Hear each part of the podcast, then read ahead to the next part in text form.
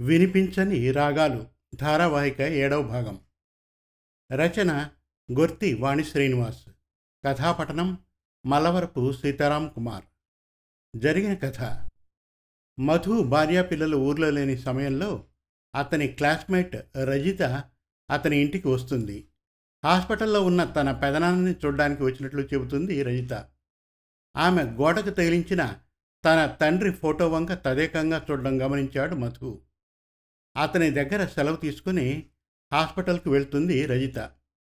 ఊరికి వెళ్ళిన మధు కుటుంబ సభ్యులు తిరిగి వస్తారు.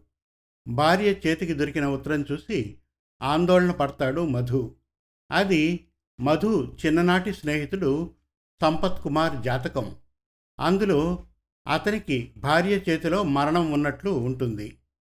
ఆ కాగితం రజిత అక్కడ ఉంచినట్లు అనుమానిస్తాడు మధు. రజితకు కాల్ చేసి ఆమె భర్త పేరు సంపత్ కుమార్ అని తెలుసుకుంటాడు. ఆమె వెళ్ళిన హాస్పిటల్కి వెళ్ళి రజితను కలుస్తాడు. అక్కడ బెడ్ మీద అచేతనంగా పడి ఉన్న తన స్నేహితుడు కుమార్ని చూస్తాడు. తన జీవితం నాశనం కావడానికి కారణం నువ్వేనని మధుని నిందిస్తుంది రజిత. జరిగిన కథను అతనికి ఇలా వివరిస్తుంది. ఇక వినిపించని రాగాలు ధారావాహిక ఏడవ భాగం వినండి. మా పెళ్ళి ముహూర్తం రాత్రి రెండింటికి కుమార్ తరఫు బంధువులు వచ్చారు. అతని స్నేహితులను కూడా పిలిచాడు. వాళ్ళతో పాటు వాళ్ళ పేరెంట్స్ వాళ్ళ తరఫు పెద్దవాళ్ళు కూడా వచ్చారు. పెళ్ళి పందిరి మా పెద్ద పెరట్లో ఏర్పాటు చేశారు. మొక్కలన్నీ పీకి చదును చేసి ఎత్తైన మండపం నిర్మించారు. అదంతా పూలతో అలంకరించారు. వచ్చిన వాళ్ళందరికీ విడిది మా చుట్టుపక్కల వాళ్ళ ఇళ్ళలో ఏర్పాటు చేశారు. ఉదయం నన్ను పెళ్ళి కూతుర్ని చేశారు. ఆ రోజు భోజనాల దగ్గర అపశృతి చోటు చేసుకుంది. పెళ్ళి భోజనం చేసిన అందరూ దాదాపు అస్వస్థులయ్యారు. ఏమైందో ఎవ్వరికీ అర్థం కాలేదు. భోజనం తిన్న వాళ్ళంతా దాదాపుగా వికారం వాంతుల్లాంటి వాటితో చాలా బాధపడ్డారు. కొందరు ముసిరివాళ్ళని హాస్పిటల్లో చేర్చారు. నేను నాతో పాటు కుమార్ మా అమ్మా నాన్న వాళ్ళ అమ్మా నాన్న తప్ప అందరూ ఆ భోజనాన్ని తిన్నారు. తల తిప్పడం వికారంతో చాలామంది విడిదిలో ఉండిపోయారు. పెళ్ళి మండపం దగ్గర ఉన్నవాళ్ళు కుమార్ స్నేహితులు కొద్దిమంది ముఖ్యమైన బంధువులు మాత్రమే. అలా జరిగినందుకు నాన్న చాలా భయపడ్డారు.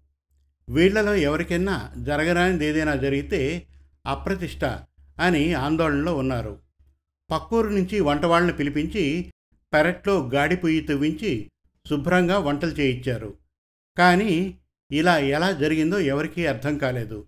నాన్న భయపడుతూ ఉంటే కుమార్ వాళ్ళ నాన్న వచ్చి ఇదంతా యాదృచ్ఛికంగా జరిగింది.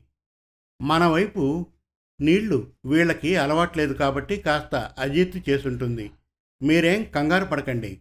బావగారు అంతా సర్దుకుంటుంది అని నచ్చ చెప్పారు అయినా నాన్న మనసు ఏదో కీడు శంకిస్తూనే ఉంది.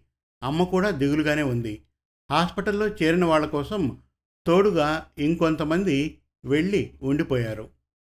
కొందరు విడిదిలోనే రెస్ట్ తీసుకుంటున్నారు. ముహూర్త సమయం సమీపించింది. భజంత్రీలు మోగుతున్నాయి. పురోహితుడు మంత్రాలు చదువుతున్నాడు. మండపంలోకి పెళ్ళికొడుకు వచ్చాడు. వరపూజ అవుతోంది. ఇంతలో పెద్దగా అరుపులు వినిపించాయి. మెయిన్ ఆపండి మెయిన్ ఆపండి అని ఎవరో గబాలన కరెంట్ మెయిన్ ఆపేశారు. పెళ్ళి ఇల్లు మొత్తం చీకటి. పెళ్ళికొచ్చిన కుమార్ స్నేహితుడి తాలూకు ఒక ముసలాయన గోడకు వేలాడుతున్న సీరియల్ లైట్స్ వైర్ మీద చేయి వేశాడు. అది షాక్ కొట్టింది. దాని వైర్ అతని వేలు లోపలికి గుచ్చుకుంది. అది కొద్దిసేపు వదిలిపెట్టలేదు. అతను గిరగిలా కొట్టుకుంటున్నాడు. ఎవరో అతన్ని పట్టుకుని పక్కకు లాగబోయారు. వాళ్ళకి షాక్ కొట్టింది. అంతేకాదు గోడలు తలుపులు కిటికీలు ఏది ముట్టుకున్నా షాక్ కొడుతోంది. మెయిన్ ఆపేశారు. వైరు పట్టుకున్నాయన ఎగిరి దూరంగా పడ్డాడు. ఏడుపులు గగ్గోళ్ళు అతన్ని హాస్పిటల్కి తీసుకెళ్ళారు. ఎవరికీ మనస్సు మనసులో లేదు. పెద్ద ఆయనకి ఎలా ఉంటుందా అని భయం. కరెంటు వాళ్ళని పిలుచుకొచ్చి వైరింగ్ చెక్ చేయించారు. ఎర్త్ వైర్కి కరెంట్ వైర్ తగిలి కరెంట్ ఇల్లంతా పాకింది. దాన్ని సరిచేయించారు. మళ్ళీ లైట్లు వెలిగాయి. అందరూ ఊపిరి పీల్చుకున్నారు. ఇంత విపరీతం ఎవరి పెళ్ళిలోనూ జరగలేదని కథలు కథలుగా చెప్పుకున్నారు. పెళ్ళి ముహూర్తానికి మండపం ఖాళీ. పెళ్ళి చూసేందుకు వచ్చిన బంధువుల జాడలేదు అస్వస్థులైన వారి సేవల్లో అందరూ ఎంగేజ్ అయ్యారు.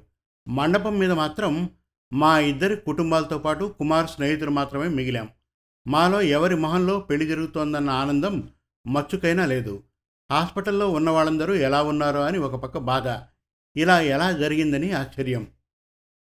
పెళ్ళి ఏ ఆటంకం లేకుండా జరిపించేయాలని నాన్న పడే ఆరాటం చూస్తుంటే నాకు బాధేసింది. ఈ పెళ్ళి వాయిదా వేద్దామా అని నాకు అనిపించింది. ఇన్ని అపశకునాలు ఒకేసారి జరగడం దేనికో సంకేతంలా అనిపించింది. కానీ నాన్న అలా జరగడానికి ఒప్పుకోరు. ఆడపిల్ల పెళ్ళి ఆగిపోవడం అందులోనూ ఇన్ని అశుభాలు జరిగాయని ఆపేస్తే నా మీద నిందపడుతుందని నాన్న భయం. మా ఎవరి ముఖాల్లోనూ నెత్తురు చుక్కలేదు. పెళ్ళి తంతు జరిపిస్తున్న బ్రాహ్మణ్ కూడా తనకెప్పుడు ఏమవుతుందో అని భయంగానే మంత్రాలు చదువుతున్నాడు. పీటల మీద కూర్చున్న మా వెనకాల కుమార్ స్నేహితుడు మాకు ధైర్యం చెబుతూ నిలబడ్డారు. బ్యాండ్ మేళం వాయించే వాళ్ళలో కూడా ఒకరిద్దరు వాయిద్యాలు పక్కన పెట్టి పొట్ట పట్టుకుని వెళ్ళిపోయారు. ఉన్నవాళ్ళు ఏదో తూతుగా వాయిస్తున్నారు. కన్యధార పోసే సమయం వచ్చింది. ఇంతలో ఎవరో ఒక వ్యక్తి వచ్చి కుమార్ వాళ్ళ నాన్న చెవిలో ఏదో చెప్పాడు. అవునా? అలాగా? ఇప్పుడే వస్తున్నా అని ఆయన లేచాడు. ఏమైంది బావుగారు? అంటూ నాన్న కూడా పీటల మీద నుంచి లేచారు. ఏం లేదు బావుగారు మీరు కానియండి నేను ఇప్పుడే వస్తాను అని చెప్పి వెళ్ళిపోయాడు. మా అందరి మతులు పోయినట్లయింది. కుమార్ వాళ్ళమ్మ కూడా ఏడుస్తూ అక్కడి నుంచి వెళ్ళిపోయింది. ఇంత జరుగుతున్నా ఈ పెళ్ళి ఆపరెందుకని? అవతల ప్రాణాల మీదకి వచ్చినా మేం పీటల మీద నుంచి లేవకూడదా? ప్రకృతి సహకరించట్లేదంటే ఏదో సూచన ఇస్తోందన్నమాటేగా నాన్నవంక నిస్సహాయంగా చూశాను. నువ్వేం బాధపడకు తల్లి ఎవరికీ ఏం కాదు. మనం నమ్మిన భగవంతుడు ఎవరికీ ఏ అన్యాయం చెయ్యడు. నువ్వు ప్రశాంతమైన మనసుతో ఉండు అంటూ ధైర్యం చెప్పాడు. కుమార్ కూడా మొహం ఎత్తకుండా పీటల మీద కూర్చున్నాడు. ముహూర్త సమయం వచ్చేస్తోంది. నువ్వు మనసులో ఏ దిగులు పెట్టుకోకుండా ఆ భగవంతుడిని తలుచుకుంటూ మాంగల్యధారణ చెయ్యి. ఇది నీ నూరేళ్ళ జీవితానికి సంబంధించింది. అంతా మంచే జరుగుతుందని నా మనస్సు చెప్తోంది. నువ్వు ప్రశాంతంగా ఉండు అని కుమార్కి ధైర్యం చెప్పారు నాన్న. మండపంలో కూర్చున్న మిగిలిన ఇద్దరు ముగ్గురు పెళ్ళి పెద్దలు కళ్ళు తుడుచుకుంటూ మెల్లగా అక్కడి నుంచి వెళ్ళిపోయారు. ఏదో ఘోరం జరిగింది. ఇలాంటి సమయంలో చెప్పలేక అక్కడి నుంచి వెళ్ళిపోయారు. ఇక కొద్ది క్షణాల్లో కూతురి మెడలో పడబోయే తాళ్ళని ఆపడం ఇష్టం లేదు నాన్నకి. కాసేపట్లో ఈ శుభకార్యం అయిపోతుంది. అప్పుడు మిగిలిన విషయాల గురించి ఆలోచించవచ్చు అందాక ఏదీ పట్టించుకునే స్థితిలో లేరు నాన్న. గట్టి మేడం మోగుతోంది. కుమార్ తాళి చేత్తో తీసుకుని తాళి కట్టేందుకు పైకి లేచి నిలబడ్డాడు. ఢామ్ అంటూ పెద్ద శబ్దం. దూరంగా నిప్పురవ్వలు ఎగజిమ్మాయి. ట్రాన్స్ఫార్మర్ పేలింది. కరెంట్ పోయింది. కుమార్ స్నేహితులు సెల్ ఫోన్లు ఆన్ చేశారు. అప్పటికే కుమార్ నా మెడలో తాళి కట్టేశాడు. సెల్ ఫోన్ లైట్ల మధ్య మిగిలిన పెళ్ళి తంతు జరిగింది. కరెంట్ ఆఫీస్కి ఎవరో ఫోన్ చేసినట్లున్నారు. కరెంట్ వచ్చింది. మొత్తానికి అలా ఆటంకాలతోనే మా పెళ్ళి జరిగింది. ప్రాణాపాయం అంచుల్దాకా వెళ్ళొచ్చిన బంధువులు కోలుకొని ఇంటికి తిరిగి రావడంతో మేం చాలా సంతోషించాం. ఇదొక బ్యాడ్ టైం. పోనీలే కీడు తొలగిపోయింది. అందరూ క్షేమంగా ఉన్నారు. నాకంతే చాలు అన్నారు నాన్న. బంధువులంతా ఎవరిళ్ళకు వాళ్ళు క్షేమంగా వెళ్ళిపోయారు. పిల్లల్ని పసుబట్టలతో నీ కొండకు తీసుకొచ్చి దర్శనం చేయిస్తాను తల్లి అని నాన్న కనకదుర్గమ్మకి మొక్కుకున్నారు. అందరం కలిసి దుర్గ గుడికి వచ్చి దండం పెట్టుకున్నాం. తర్వాత అన్నవరం వెళ్ళి వ్రతం చేసుకున్నాం. సింహాచలంలో కప్ప స్తంభానికి మొక్కాం. ఇక అరిష్టాలన్నీ తొలగిపోయినట్లే. మీ కాపురం పది కాలాలు పచ్చగా ఉంటుంది తల్లి అని దీవించారు అమ్మా నాన్న. ఎన్ని అవాంతరాలు వచ్చినా చివరికి కుమార్ నేను ఒకటయ్యాం. నేను ప్రేమించిన వ్యక్తిని పెళ్ళి చేసుకోగలిగానని సంతోషపడ్డాను. కుమార్ వాళ్ళ అమ్మా నాన్న వచ్చి నాన్న వాళ్ళతో ఏదో మాట్లాడుతున్నారు. వాళ్ళ మాటలు నాకు వినపడుతున్నాయి. ఈ శుభకార్యాన్ని ఇంట్లో కంటే ఏదైనా హోటల్లో ఏర్పాటు చేస్తే బాగుంటుందేమో. కాస్త ఆలోచించండి బావుగారు. పెళ్ళిలో జరిగిన కొన్ని సంఘటనలకు పిల్లలు కూడా బాగా బెదిరిపోయారు. మళ్ళీ ఇక్కడే అంటే కుమార్ కూడా అదే అంటున్నాడు. ఈ వాతావరణం నుంచి కాస్త దూరంగా వాళ్ళని పంపిద్దాం. సరదాగా నాలుగు రోజులు గడిపి వస్తారు. అన్నారు. నాన్నకి అలా ఇష్టం లేదు. కానీ పెళ్ళిలో అంత గందరగోళం జరిగినా పెళ్ళి ఆపమని చెప్పలేదు వాళ్ళు. అటువంటి మంచి మనుషుల మాటను కాదనడం ఇష్టం లేక సరే బావుగారు వాళ్ళు మీ కొడుకు కొడలు ఇక అంతా మీ ఇష్టం. మీకెలా నచ్చితే అలాగే కానివ్వండి అన్నారు నాన్న. కుమార్ స్నేహితులు కార్ తీసుకొచ్చారు. మా ఇద్దరిని కారులో హోటల్కి తీసుకెళ్ళారు. నాన్న అమ్మ వేరే కారులో వచ్చారు. కుమార్ ఫ్రెండ్స్ ముందుగానే గది ఏర్పాటు చేయించారు. ముహూర్త సమయానికి మమ్మల్ని గదిలోకి పంపించారు. అమ్మా నాన్న కాసేపు ఉండి ఇంటికి వెళ్ళిపోయారు. పెద్ద మంచానికి పూల అలంకరణ బాగుందని చూస్తూ గది మొత్తం కలియదిరిగి చూశాను. ఆ గదికి మరో తలుపు ఉంది. అది తెరవబోయాను. కుమార్ తెరవద్దన్నాడు. అది పక్క గదికి కనెక్టివ్ రూమ్. దాని సంగతి మనకెందుకు? అన్నాడు. అందులో ఎవరైనా ఉన్నారా అని అడిగాను. ఏమో తెలీదన్నాడు. హోటల్లో అలా ఉంటే ఎలా? మన మాటలు అవతల వాళ్ళకి వినిపిస్తాయేమో అంటే మనం మెల్లగా మాట్లాడుకుందాం అని చెప్పాడు కుమార్. ఎంత చెప్పినా నాకు ఆ గది గురించిన సందేహం వీడలేదు. ఇప్పుడే వస్తానని కుమార్ బయటకు వెళ్ళాడు. ఈ సమయంలో ఎక్కడికి? అనబోయా. అప్పటికే తలుపు దగ్గరకేసి వెళ్ళిపోయాడు. మంచం మీద కూర్చుని చుట్టూ చూశాను. పెద్ద గది. Attached bathroom. పెద్ద అల్మరా ఉంది. తలుపులు తీసి నేను తెచ్చుకున్న చిన్న బట్టల బ్యాగ్ అందులో పెట్టాను. కుమార్ తనతో తెచ్చిన బ్యాగ్ తెరిచి చూడబోయాను. అప్పుడే వచ్చిన కుమార్ అదెందుకు తీస్తున్నావు? అన్నాడు. ఏం లేదు ఈ అలమరలో పెడదామని. ఎందుకంత కంగారు పడతావు? ఇందులో బంగారం దాచిపెట్టావా? అన్నాను. నీకంటే పెద్ద బంగారం ఏముంది? అన్నాడు. నేను నవ్వాను. నువ్వు ఒకసారి రిసెప్షన్లోకి వస్తావా? నా ఫ్రెండ్ వాళ్ళమ్మ నీకు గిఫ్ట్ తెచ్చిందట. అది నీకిచ్చి వెళ్ళిపోతుందట. ఒక్క పది నిమిషాలు అన్నాడు. ఇలా బయటకు రానా? ఈ తెల్లచీర మల్లెపూలు పెట్టుకుని బయటకు వస్తే హోటల్ వాళ్ళు నన్ను అదోలా చూస్తారు. వద్దు అన్నాను. ఒక్క పది నిమిషాలేగా? నీ పక్కన నేనుంటానుగా ఏం పర్వాలేదు అన్నాడు. ఆవిడనే పైకి తీసుకురావచ్చుగా అన్నాను. లిఫ్ట్ సరిగా పనిచేయట్లేదు. రెండో ఫ్లోర్ దగ్గర ఆగిపోయింది. పెద్దావిడ మోకాళ్ళ నొప్పులతో ఎక్కలేదు పాపం. ఆవిడ్ని ఇబ్బంది పెట్టడం దేనికి? మనమే వెళ్ళి హాయ్ బై చెప్పేసి వచ్చేద్దాం పద అన్నాడు కుమార్. సరే పద అన్నాను.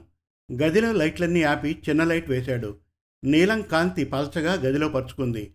మసక మసగ్గా ఏసీ చల్లదనానికి ఒక విచిత్రమైన భావన కలిగింది.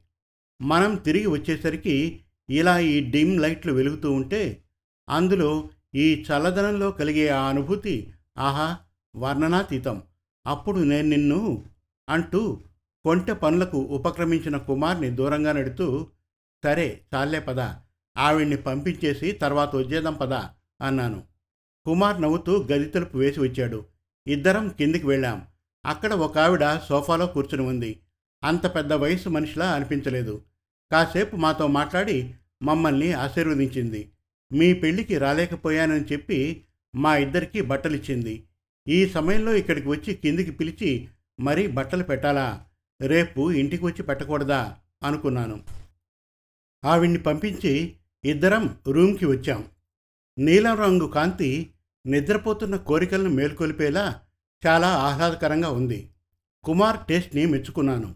అంత చలిలో చల్లని కూల్ డ్రింక్ నాతో తాగించాడు కుమార్. బాత్రూమ్కి వెళ్ళొచ్చాను. మేం వేసుకున్న తెల్లటి బట్టలు తప్ప మా మొహాలు మాకే కనపడడం లేదు. చీకటిగా ఉన్న ఆ గదిలో మా ఇరువురి ప్రేమాలింగన సమయంలో ఫోన్ మోగింది. ఆ కాంతి గదంతా పరుచుకుంది. కుమార్ నన్ను తన భుజం మీదకి లాక్కొని ఫోన్ కట్ చేయబోయాడు. ఆ లైట్ అతని మొహం మీద పడింది. అతని వెనక ఉన్న అద్దంలో అతని మొహం స్పష్టంగా కనపడింది. అతను కుమార్ కాదు ఇంకెవరో. గట్టిగా అరుస్తూ అతన్ని విడిపించుకోబోయాను. నన్ను వదిలిపెట్టలేదతను. ఏయ్ పిచ్చి నేనే నీ కుమార్నే అన్నాడు. ఆ గొంతు కూడా కుమార్ది కాదు. ఎవరు నువ్వు? వదులు అని విడిపించుకోబోయాను. కానీ సాధ్యం కాలేదు. పెనుగులాడుతూ వెళ్ళి లైట్ వేశాను. ఆ వ్యక్తిని పెళ్ళిలో చూశాను. మరి కుమార్ ఏమయ్యాడో తెలీదు. అంతా అయోమయంగా ఉంది నాకు. తలుపు తీసుకుని బయటకు రాబోయాను. వెళ్ళకుండా పట్టుకున్నాడు. అరవబోయాను. నా నోరు మూసి నన్ను బెడ్ దగ్గరికి లాక్కొచ్చాడు. నేను ఆవేశపడకుండా శాంతంగా ఉండడానికి ప్రయత్నిస్తూ అసలు ఎవరు నువ్వు? ఈ గదిలో ఎందుకున్నావో చెప్పు కుమార్ ఏడి? అన్నాను సాధ్యమైనంత కంగారు తగ్గించుకుంటూ. అతను కూడా నాపై బలప్రయోగాన్ని తగ్గించాడు. కుమారే నన్ను గదిలోకి రమ్మని చెప్పాడు. ఆ పక్కన గదిలో కనెక్టివ్ రూమ్లో కుమార్ ఉన్నాడు. ముందు కార్యం నన్ను చేయమని తర్వాత తను వస్తానన్నాడు అని చెప్పాడు. అదే ఎందుకు? అతని ఉండాల్సిన చోట నిన్నెందుకు ఉంచాడు? నిజం చెప్పు. లేకపోతే ఇప్పుడే అరిచి గోల చేసి హోటల్ స్టాఫ్ని పిలుస్తా అని బెదిరించాను. అతను కాసేపు తటపటాయిస్తూ నిలబడ్డాడు. నాకు అస్పష్టంగా విషయం కొంత అర్థమైంది. ఇందులో కుమార్ ప్రమేయం ఖచ్చితంగా ఉందని ఊహించుకోగలిగాను. పెళ్ళిలో జరిగిన హంగామా వెనుక హోటల్కి వచ్చాక తనని కిందకు తీసుకువెళ్ళడం అతని ప్రవర్తన అన్నీ గుదిగుచ్చి చూస్తే ఇదంతా కుమార్ ఆలోచన అని స్పష్టంగా ఉంది. చెప్పు అసలేంటిదంతా అని అతన్ని గట్టిగా అడిగితే అతను అంతా చెప్పేశాడు. నా అనుమానమే నిజమైంది. ఇదంతా కుమార్ ఒక ప్లాన్ ప్రకారమే చేశాడని.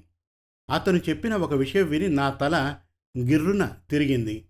నా మెళ్ళో తాళి కట్టింది కుమార్ కాదుట ఇతనే కట్టట. ఒక్క గంట భార్యాభర్తల్లా కలిసి ఉంటే చాలని కుమార్ చెప్పాట. ఆ తర్వాత అతను వచ్చి అంతా చూసుకుంటాను అన్నాడని చెప్పాడు. ఎందుకు ఇదంతా చేశాడు? అని అడిగాను. కుమార్కి పెళ్ళైతే ప్రాణగండం ఉందని ఎవరో చెప్పారట. అందుకే నీ మెడలో నా చేత తాళి కట్టించాడు.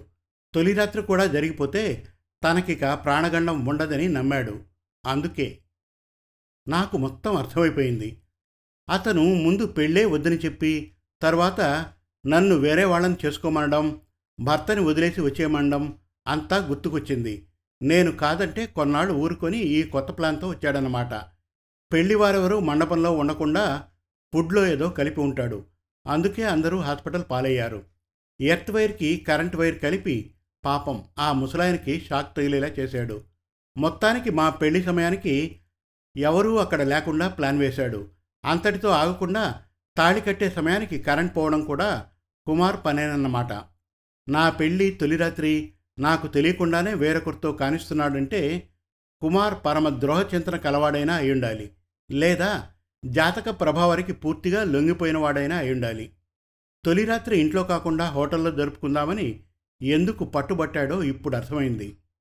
ఒకే ఒక్కసారి నాతో కలవమని ఆ తర్వాత కుమార్ వస్తాడని అతను బలవంతం చేయబోయాడు. నాకొచ్చిన కోపానికి శక్తినంతా కూడదీసుకొని ఒక్క తోపు తోసి తలుపులు తెరుచుకొని బయటపడ్డాను. సశేషం వినిపించిన రాగాలు ధారావాహిక ఎనిమిదవ భాగం త్వరలో. మరిన్ని చక్కటి తెలుగు కథల కోసం కవితల కోసం వెబ్ సిరీస్ కోసం మన తెలుగు కథలు డాట్ కామ్ విజిట్ చేయండి. Thank you